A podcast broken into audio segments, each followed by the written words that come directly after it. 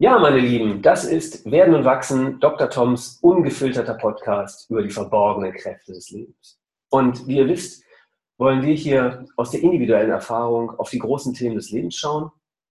Und man kann wirklich sagen, dass wir heute ein Riesenthema haben. Und zwar wollen wir uns mit dem Tod beschäftigen.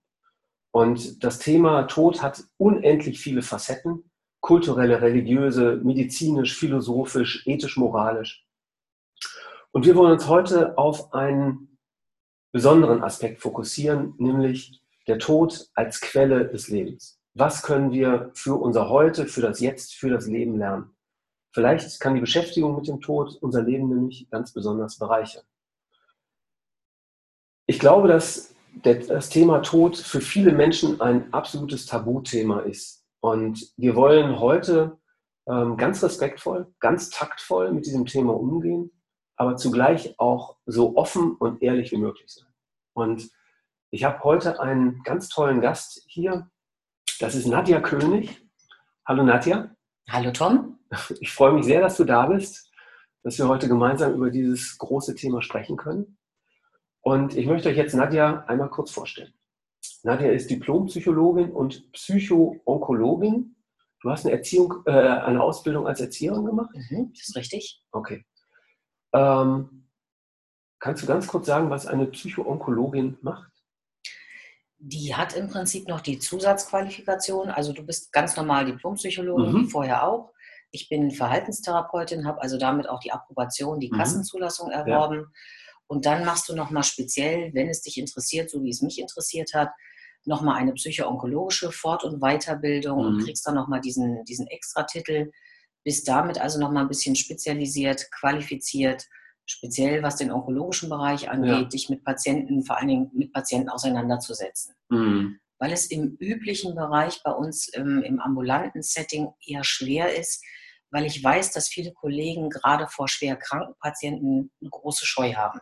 Okay. Und sagen, ja, die normalen psychischen Erkrankungen, Ängste, Depressionen gerne. Ja. Aber in dem Augenblick, wo es um schwere Erkrankungen geht, weil das auch ein anderes Patientenklientel ist, kommt oft sowas, nee, möchte ich nichts mit zu tun mhm. haben, geh lieber woanders hin.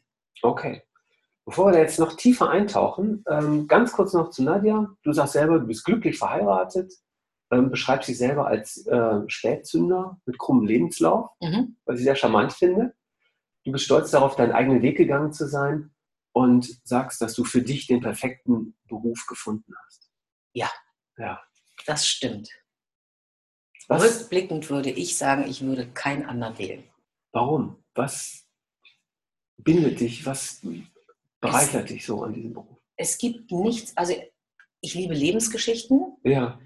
Es gibt nichts Spannenderes als ähm, der Austausch, der Kontakt mit Menschen. Also ja. dadurch, ich, du hast es gerade schon mal erwähnt, ich gehöre zu denen, die so einen etwas krummen Lebenslauf haben. Also ich war auch in der Wirtschaft, ich habe auch Personalentwicklung gemacht. Ja. Das waren alles schöne Bereiche, aber was mir gefehlt hat, war das Direkte. Ja. Also so das Gefühl, direkt was bewirken zu können. Mhm. Und das ist im Ambulanten, im Direkten eine ganz andere Nummer. Also wo ich einfach merke, das ist erfüllend, das finde ich schön. Mhm. Und wenn Patienten dir eine gute Rückmeldung geben und einfach sagen, das ist schön, dass ich sie getroffen habe oder dass sie mich ein, ein Stück meines Lebens auch begleitet haben, mhm. das finde ich wunderbar. Also was Schöneres gibt es nicht. Das Thema hat ja etwas unglaublich Existenzielles. Mhm. So, und ähm, da scheint mehr Tiefe drin zu stecken als in anderen Lebensbereichen. Ja, da stimme ich mit dir überein. Also ich erinnere mich, das war relativ am Anfang, als ich mit der psychoonkologischen ähm, Geschichte angefangen habe, dass ich tatsächlich auch eine Patientin habe, die ich wirklich bis zum Tode betreut habe. Also da rief mich der Mann später an, das hatte ich mit ja. ihr im Vorfeld auch vereinbart. Sie darf anrufen, sie darf sich melden. Und der mich tatsächlich gebeten hat, ob ich nicht ähm, ans Sterbebett kommen kann. Mhm. Seine Frau hat sich gewünscht, dass ich dahin komme. Und ja. das fand ich sehr, sehr beeindruckend. Mhm. Ja, kann ich mir vorstellen. Ähm, ich möchte hier ein Zitat bringen von ähm, dem deutschen Dramatiker Christian Friedrich Hebbel. Der sagt, ähm, Willst du wissen, was ist das Leben? So frage dich, was ist der Tod? Nadja, was ist für dich der Tod? Also der, der Tod, das ist ein wunderbares Zitat, weil ich das ähm, in etwas schlichter, einfacher formuliere. Und also wenn Patienten mir gegenüber sind und immer die Frage mit dem Tod ist für mich immer auch die Frage, und wie lebe ich? Also das ist immer, Tod und Leben gehört einfach definitiv zusammen.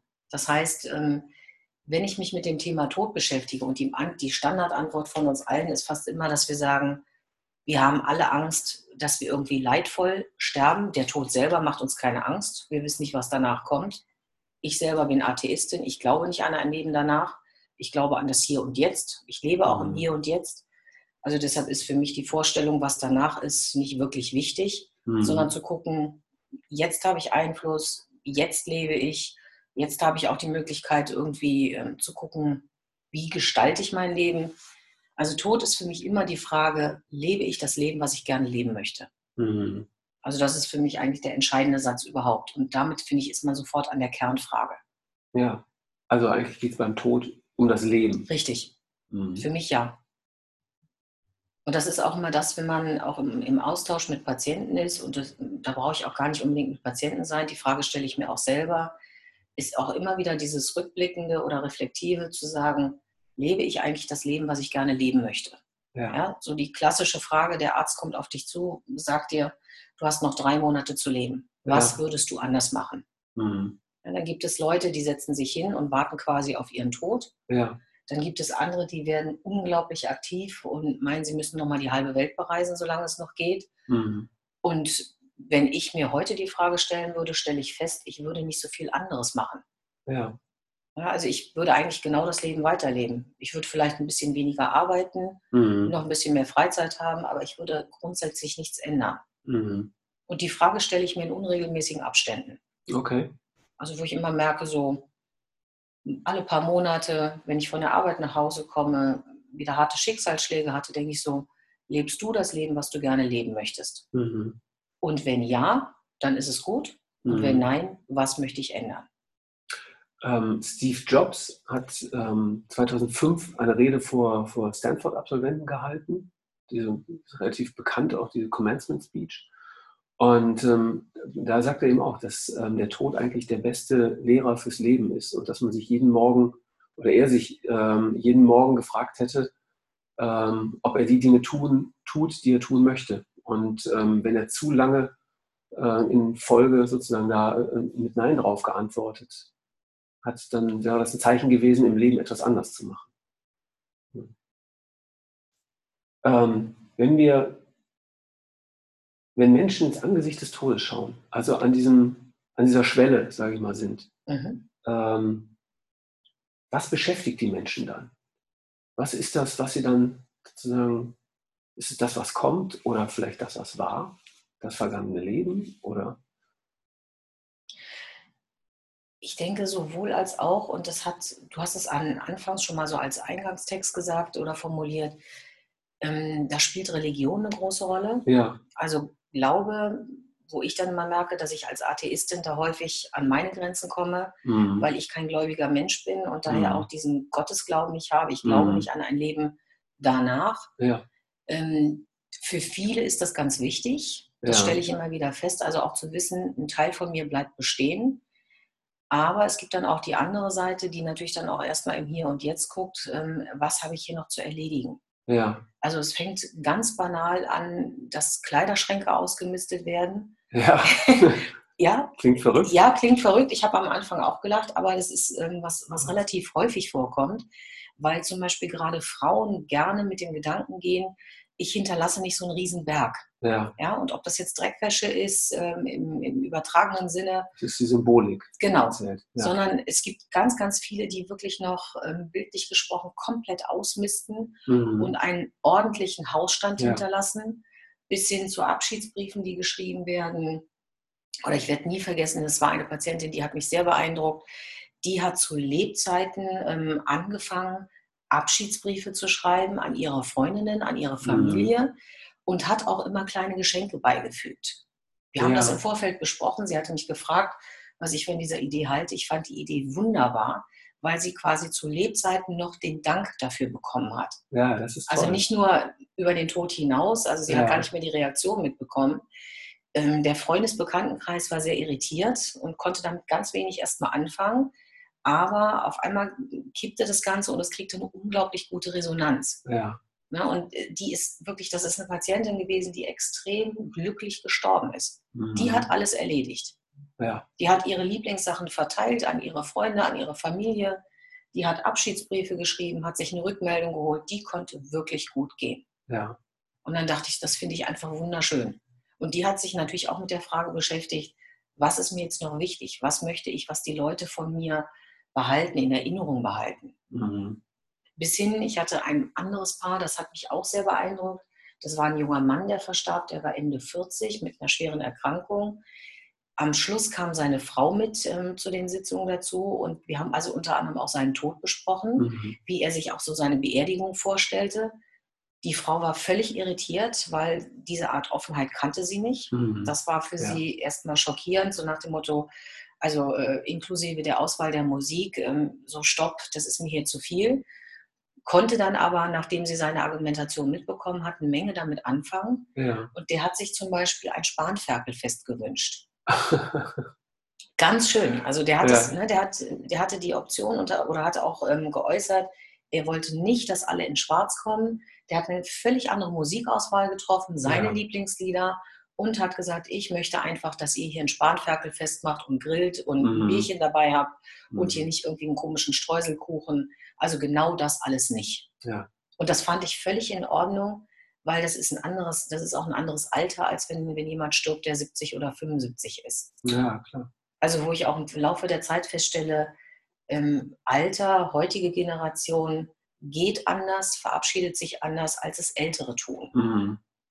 Also da finde ich, ist auch nochmal ein ganz großer, da passiert viel Neues. Mhm. Ja, ähm, es hat geklingelt. Wir machen einfach weiter. Ja. Okay, ja. super. Ähm, macht es einen Unterschied, ob man eines natürlichen Todes stirbt oder ob man aufgrund einer Krankheit verstirbt? Ist das ein Unterschied im Gehen, sage ich mal?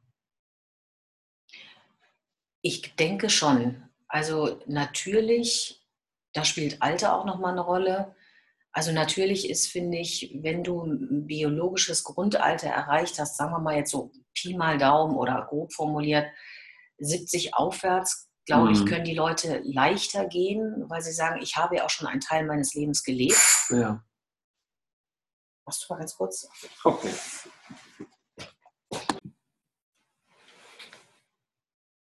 Ja, wir waren bei der Frage, ob es einen Unterschied macht, zu gehen äh, aufgrund einer Krankheit oder von natürlichen Ursachen. Mhm. Also ich denke, dass es einen großen Unterschied macht. Also auf natürliche Art, altersbedingt, weil ich einfach auch schon mein Leben gelebt habe mit allen Höhen und Tiefen. Mhm. Da zu gehen, denke ich, ist ein ganz, ganz großer Unterschied, als ob du mit 30 eine schwere Erkrankung bekommst und erstmal A selber damit überhaupt gar nicht rechnest, mhm. geschweige denn auch deine Umgebung. Denn der 70-Jährige hat normalerweise auch keine Eltern mehr über sich, ja. die den Verlust ihres Kindes an der Stelle dahin nehmen müssen. Schon alleine das macht einen großen Unterschied. Mhm. Mhm. Und Krankheiten, ich finde die erste Frage, wobei ich diese Frage immer sofort ähm, umlenke, ist fast immer dieses klassische Warum. Ja, ja. warum ich? Mhm. Also warum hat mich diese Krankheit getroffen? Was habe ich angestellt? Was habe ich gemacht? Oder was habe ich verbrochen, dass ich so bestraft mhm. werde? Also das finde ich ist ein großer Unterschied bei Erkrankungen im Gegensatz zu einem natürlichen Gen. Mhm. Das heißt nicht ähm, übersetzt, dass der ältere oder alte Mensch gerne geht. Ja. Das ist damit nicht gemeint. Also auch da finde ich, gibt es ganz große Unterschiede. Ich kenne eine Menge Leute, die sagen, auch wenn sie 85 sind, die gerne leben, die sagen, das wäre in Ordnung, wenn ich jetzt gehen müsste, aber ich würde gerne noch ein bisschen länger leben. Ich lebe gerne. Ja. Was hilft uns denn dabei, dass wir gut gehen können? Gute erzählt. Vorbilder. Mhm. Okay. Ich, finde, ich finde, Vorbilder sind was unglaublich Wichtiges. Also ich finde, der Kontakt, wenn du Kontakt hast zu älteren Menschen, zu alten Menschen oder zu Menschen, die tatsächlich schon verstorben sind und man kriegt die im Vorfeld mit, das finde ich was ganz, ganz Wichtiges. Mhm. Weil es gibt kein Handbuch. Ja. ja. Es gibt kein Handbuch, wo drin steht, ähm, was sind die zehn besten Tipps, wie kann ich gehen. Ja. Aber du kannst, finde ich, anhand derer, die du schon begleitet hast, die du im persönlichen Umfeld, im Jobumfeld mitbekommen hast, kannst du ganz, ganz viel gucken und sagen, was davon hat mir gut gefallen, was kann ich davon annehmen und wo merkst du so, nee, das würde auf mich nicht zutreffen, so würde ich es nicht handhaben wollen. Ja. Und das finde ich immer schön, weil da kann man sich so wieder sein ganz eigenes Ding draus drehen. Mhm.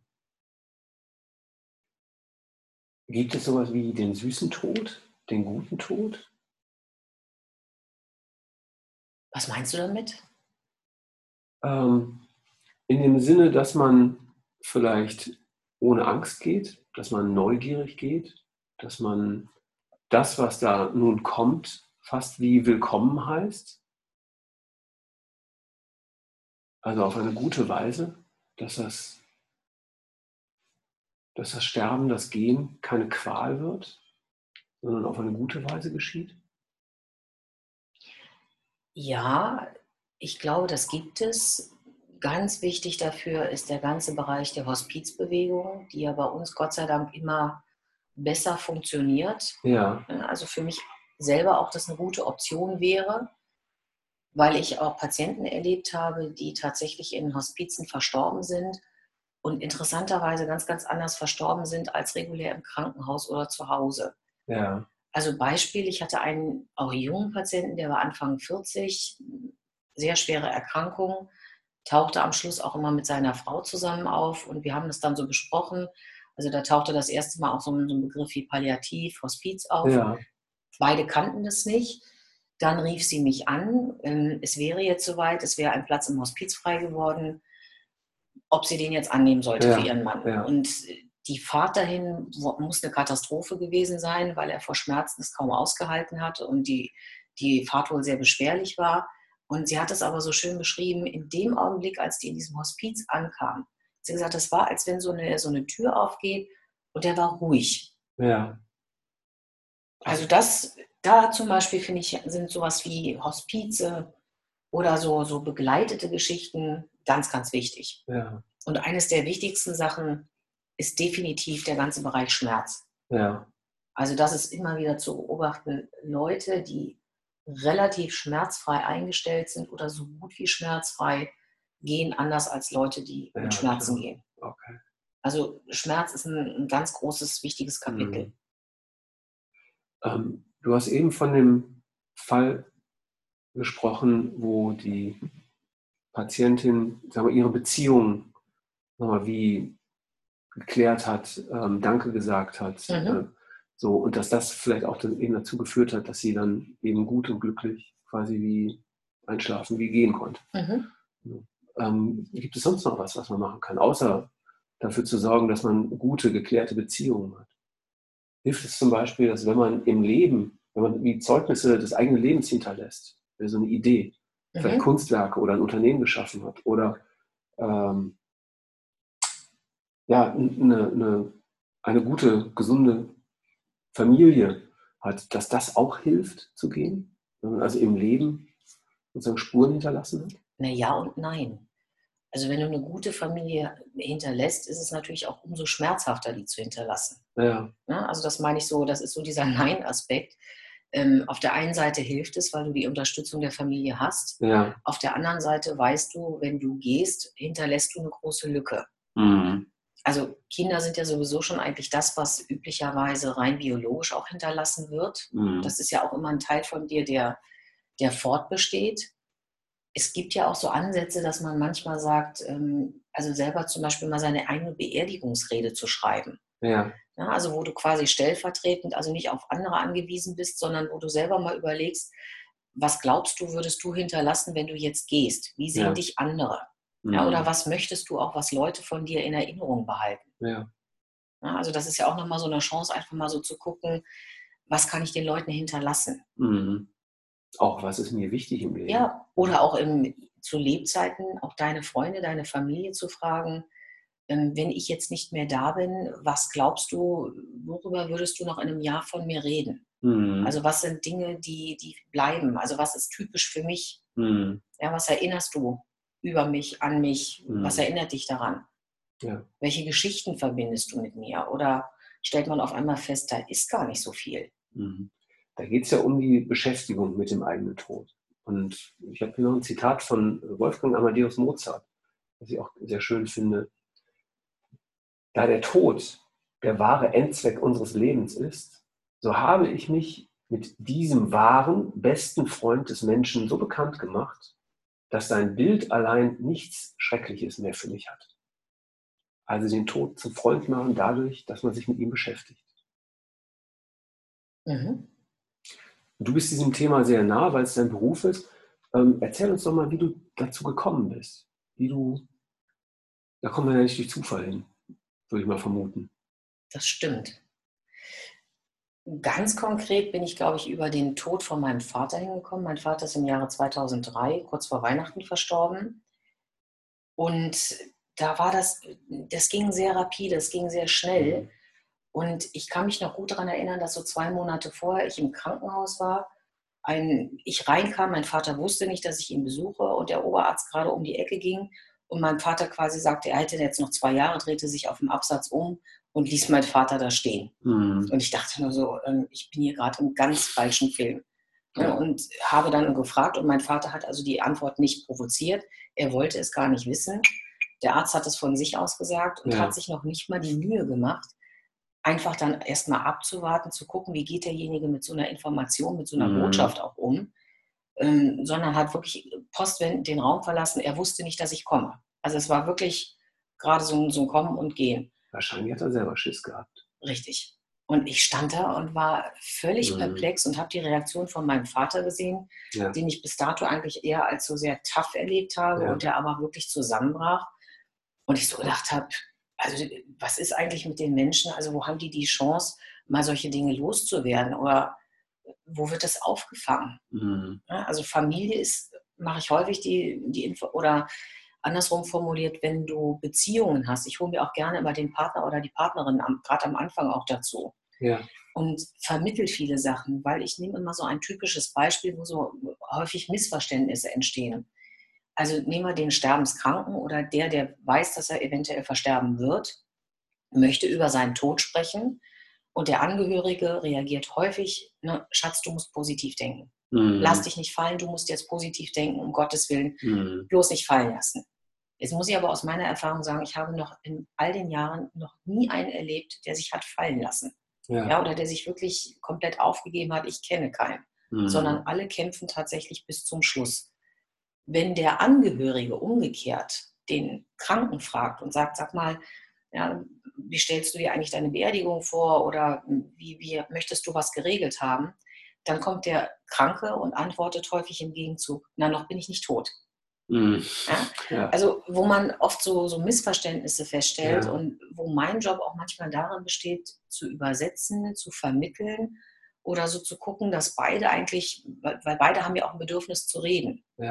Aber dem wird oft nicht nachgegangen und gerade draußen nicht. Mhm. Also viel wird totgeschwiegen, der eine schont den anderen. Mhm da kann man es eigentlich ganz gut mit auf den Punkt bringen. Also ich finde, das ist so, eine ganz, so, ein, so ein ganz häufiges Phänomen, was man beobachten kann. Ja. Und das habe ich bei meinem Vater auch gesehen. Also auch an der Reaktion mit meiner Mutter, die auch vieles nicht verstanden hat, wo ich dann aber stellvertretend auf einmal angefangen habe, so in diese, da so mich so reinzudenken und zu sagen, so was ist eigentlich mit diesem kranken Klientel? Wo, wo haben die mhm. Zugang? Ich glaube, alle werden halt mit sich selber sehr konfrontiert. Also der, der krank ist, natürlich schon mal sowieso, aber auch alle äh, Angehörigen. Ja, es gibt so. nichts Existenzielleres. Ja. Also in dem Augenblick, wenn du, nehmen wir mal an, du bist 30 oder 40 und hast das Gefühl, nach oben hin ist mein Zahlenstrahl noch ziemlich unbegrenzt. Mhm. Ja, dann denkst du so, ich bin ja noch gar nicht dran. Ja. Ich habe noch schützende Eltern über mir, entweder beide Elternteile oder nur noch einen. Aber solange da auch noch diese, diese Schicht drüber ist, bin ich ja noch gar nicht dran. Mhm. Aber in dem Augenblick, wenn du mit einer schwer, schweren Krankheit konfrontiert wirst, egal ob sie zum Tod führt oder nicht, rutscht das sofort nach unten. Mhm. Und das ist völlig egal, ob du 30 bist, ob du 50 bist, ob du 70 bist. Auf einmal beschäftigst du dich damit, was ja. du im Normalfall mit 30 nicht machen würdest. Mhm. Was für ein Verhältnis hast du heute zum Tod? Ist der Tod für dich ein Freund geworden?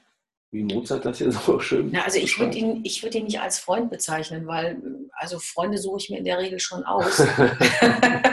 ja, ja. In, Familie, in eine Familie werde ich reingeboren, Freunde suche ich mir im Gegensatz dazu aus. Also als Freund würde ich ihn nicht bezeichnen, aber ich weiß für mich heute oder habe mir schon ganz, ganz häufig immer die Frage gestellt, wenn ich heute versterben würde, dann würde ich es definitiv zu früh finden, weil ich finde, ja. 51 Jahre ist einfach zu früh. Ja. Ähm, ich lebe gerne, ich würde auch gerne noch viel, viel erleben. Mhm. Wenn ich aber heute sterben würde, dann könnte ich mit einem guten Gefühl gehen. Mhm. Also das, ich bin an der Stelle sehr klar. Das Einzige, was ich mir natürlich ja. auch wünsche, was, was die meisten so betrifft, ich möchte am liebsten natürlich nicht leiden. Also ja. das Leiden, das ist was ganz Wichtiges, das darf nicht sein. Mhm. Das möchte ich nicht. Wie würdest du deinen letzten Tag gestalten? Was würdest du machen? Meinen letzten Tag, oh, das ist eine gute Frage. Was würde ich machen?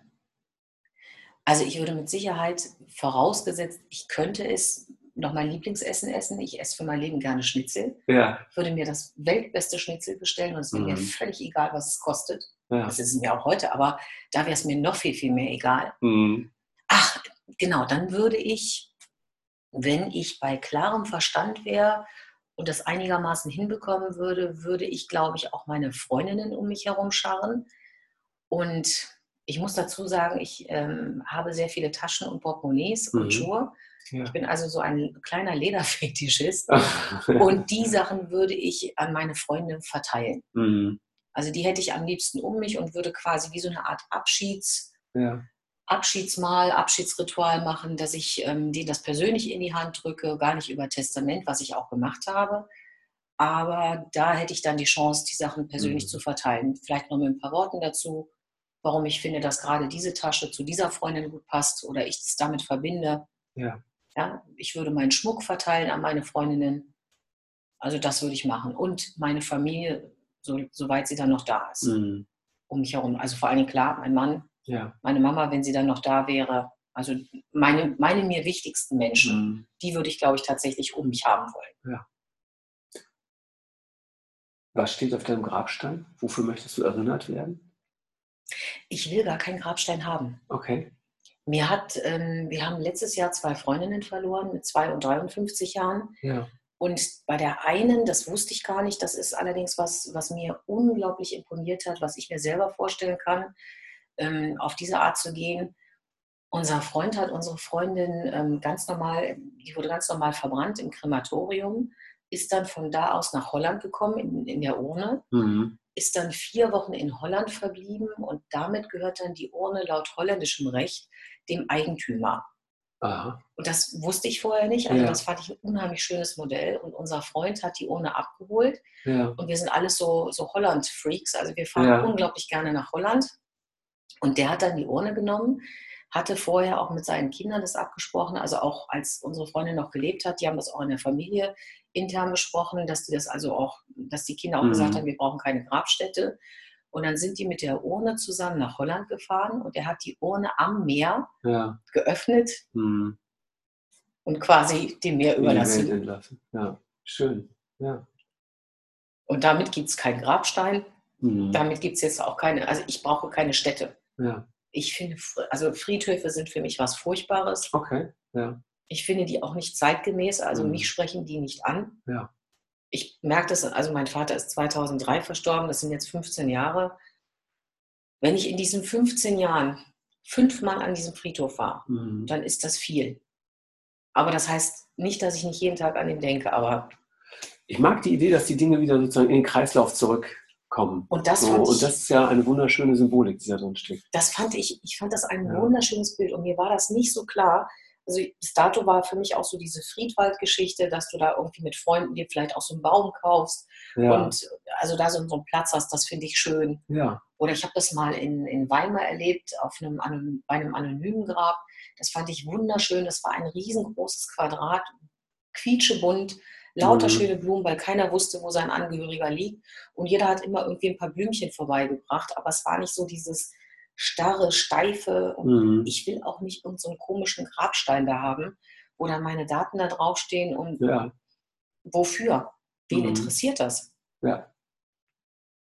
Also, nee, ja. nee, anders.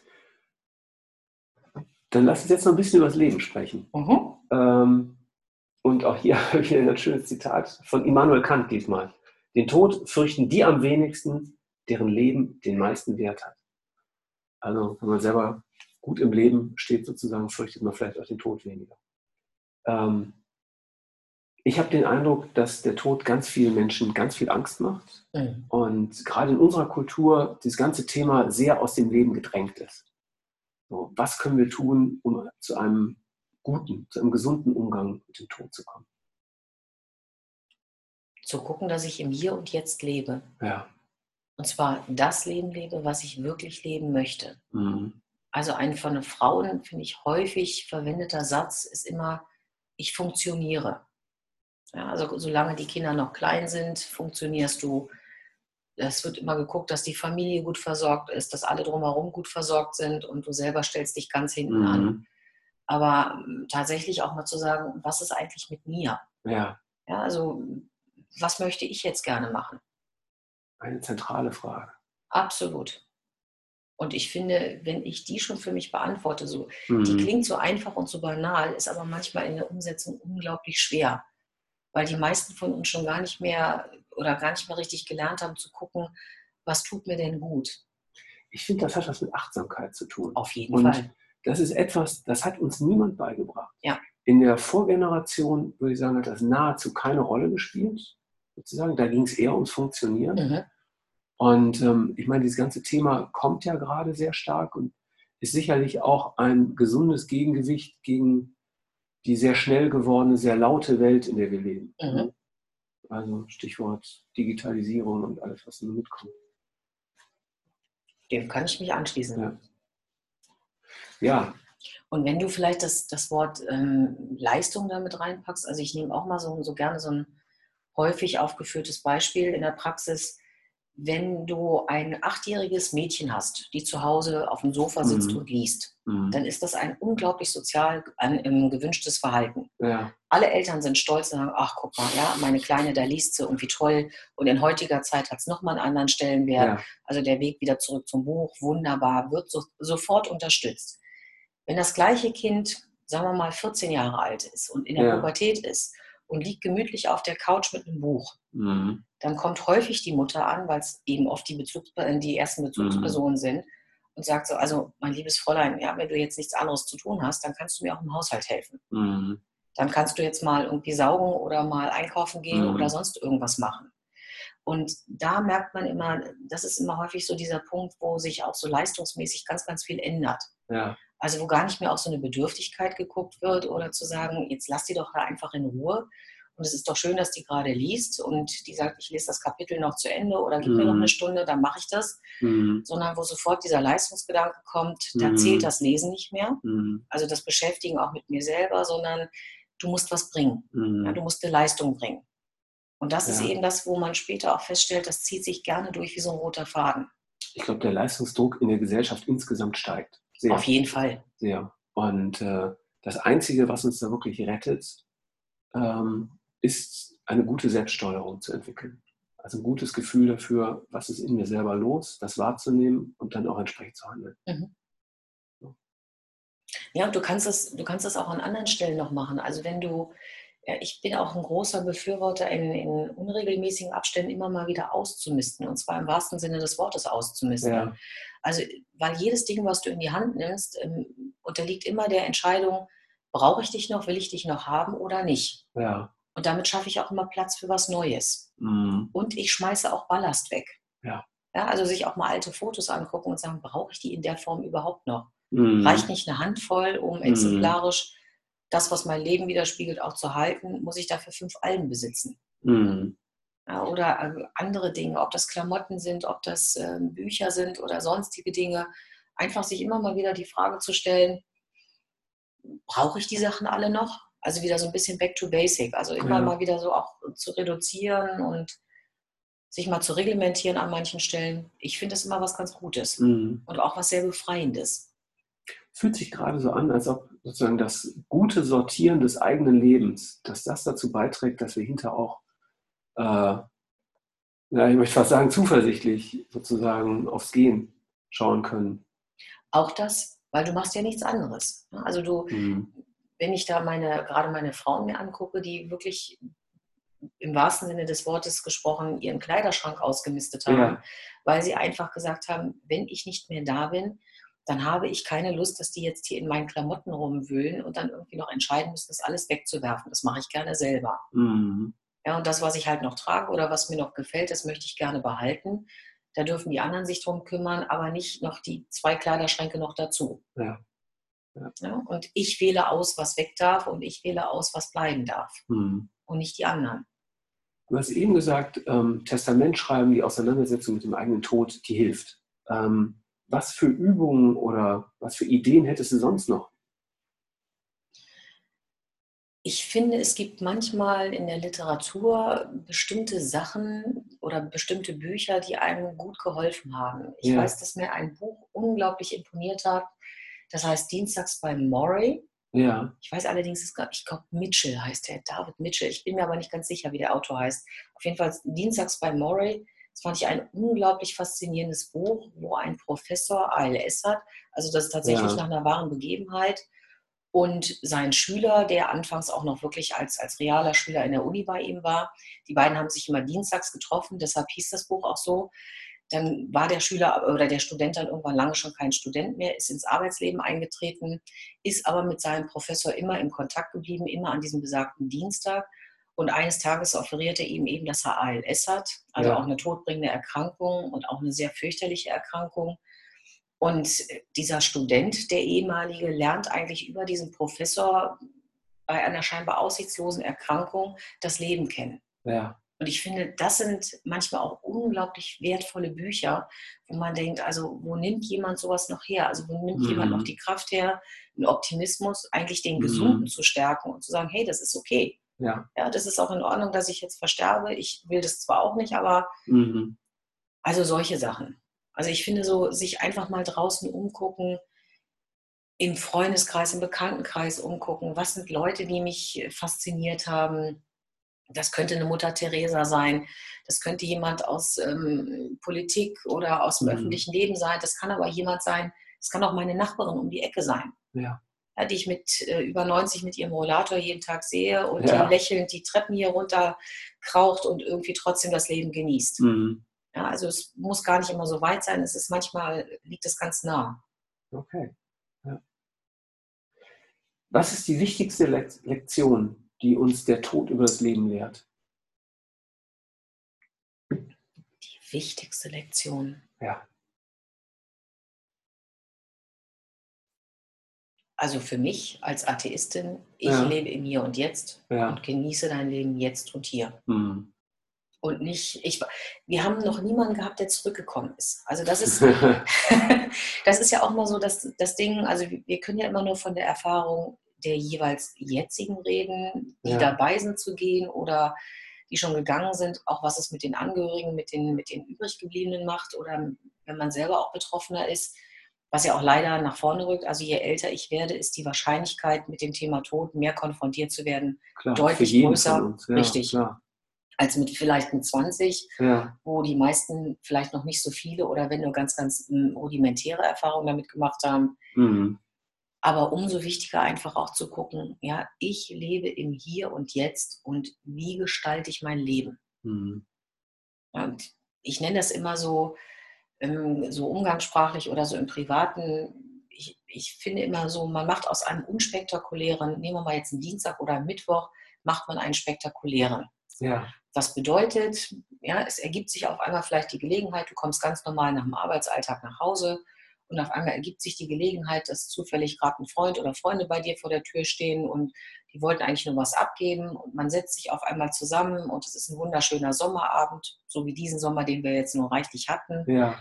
Und du machst eine Flasche Wein auf und auf einmal ergibt sich das, du hast einen wunderschönen Abend, guckst gar nicht auf die Uhr und es ist irgendwie 12, 1 Uhr und in früheren Zeiten hätte ich gedacht, oh, du musst ja am nächsten Tag früh aufstehen. Ja. Ja, wird ja mal Zeit, dass man das irgendwie unterbricht. Heute sehe ich das ganz anders. Ja, du lässt es laufen. Ich lasse es laufen und ja. wenn der Abend um zwei vorbei ist, und ich dann irgendwann ins Bett gehe, gähne ich am nächsten Tag dreimal mehr. Aber das, mhm. das Schöne, dieses Glückliche oder das, das Erfüllte von dem Abend nehme ich ja mit. Ja. Und das mache ich nicht mehr, weil ich mhm. auch festgestellt habe, und das ist mein täglich Job, und das habe ich auch leider im, im Freundeskreis erfahren, es kann sich von jetzt auf gleich radikal ändern. Und mhm. jetzt auf gleich heißt wirklich, heute ist alles gut mhm. Und morgen ist, wenn ich die Diagnose bekomme, alles anders. Ja. Und insofern, also dieses im Hier und Jetzt ist für mich einer der wichtigsten Sätze. Mhm. Danach lebe ich auch. Oder mal dieses so in sich halten oder nach, nach innen kehren, sich ja. wirklich mal draußen hinsetzen und einfach mal gucken und ich, ich kann mich an Blumen erfreuen. Also ja. ich, ich habe zum Beispiel, ich weiß, dass ich als junge Frau fand ich das immer albern, wenn Menschen gesagt haben, was ist an Bäumen so toll. Ja. Je älter ich werde, umso schöner finde ich Bäume. Mhm. Mir sind früher Bäume nicht aufgefallen, Baum war ein Baum. Ja. Ja. Und heute gucke ich und denke so, dieser Baum ist wunderschön. Ja. Das hätte ich früher nie gemacht. Das kann ich sehr nachvollziehen.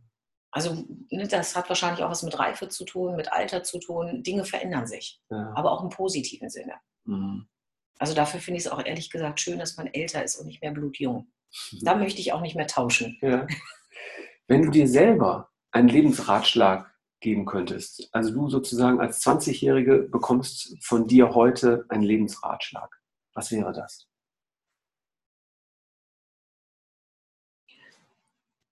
Ich würde es genauso machen, wie ich es gemacht habe. Mhm. Das Einzige, was ich im Nachhinein vielleicht bedauere oder gerne gemacht hätte, wäre ein Auslandsaufenthalt. Mhm. Das würde ich heute nochmal so einem jungen Menschen auf den Weg geben, dass ich sage, geh noch einmal raus, guck ja. nochmal in die Welt. Also gerade was auch das Lernen von Sprachen angeht. Das würde ich heute, heute finde ich das fast noch wichtiger als damals. Ja. Das wäre das Einzige. Aber ansonsten würde ich immer sagen, guck, was dein mhm. Weg ist und nicht, was okay. andere glauben, was dein Weg ist. Okay. Und eigentlich hat man das, wenn man nach innen guckt, manchmal ist es ein bisschen geradliniger, manchmal ist es ein bisschen krummer. Bei mir war es krummer. Aber es, es war im Nachhinein genau richtig so, wie es war. Ja. Also wenn ich rückblickend auch die Etappen gucke, ich brauchte die Etappen, um dahin zu kommen, wo ich heute bin. Mhm. Sonst wäre ich nicht glücklich. Schön liebe Nadja, dann würde ich an der Stelle äh, ja, ganz herzlichen Dank sagen. Ich finde, das ist ein wahnsinnig spannendes Thema. Ich spüre, dass ich mit der Beschäftigung mit diesem Thema noch lange nicht fertig bin. Ähm, dass ich, ich, mal anfange, mir selber sozusagen einen Nachruf zu schreiben oder äh, mich mit meinem eigenen Testament beschäftige. Und ähm, ja, ganz herzlichen Dank für deine Offenheit. Ähm, sehr spannend. Und ja, ich möchte noch mit einem Zitat schließen ähm, von Epiktet, ähm, habe täglich den Tod vor Augen, das wird dich vor kleinlichen Gedanken und vor maßlosen Begieren bewahren. Und das ist so ziemlich das, was auch Steve Jobs sagt, äh, dass man täglich überprüfen soll, ob man mit sich selber sozusagen ähm, im Reinen lebt, also nach den eigenen Bedürfnissen und Vorstellungen. Nochmal ganz herzlichen Dank, liebe Nadja. Ähm, ich möchte an der Stelle auch nochmal auf einen anderen Podcast verweisen, ähm, und zwar den ich mit Ruth Anne Damm gemacht habe, wo es um das Thema Mut ging und wie wir Mut brauchen, um gut ins Leben zu kommen. Ähm, ja, ich hoffe, das war äh, inspirierend für euch. Auf bald. Euer Dr. Tom.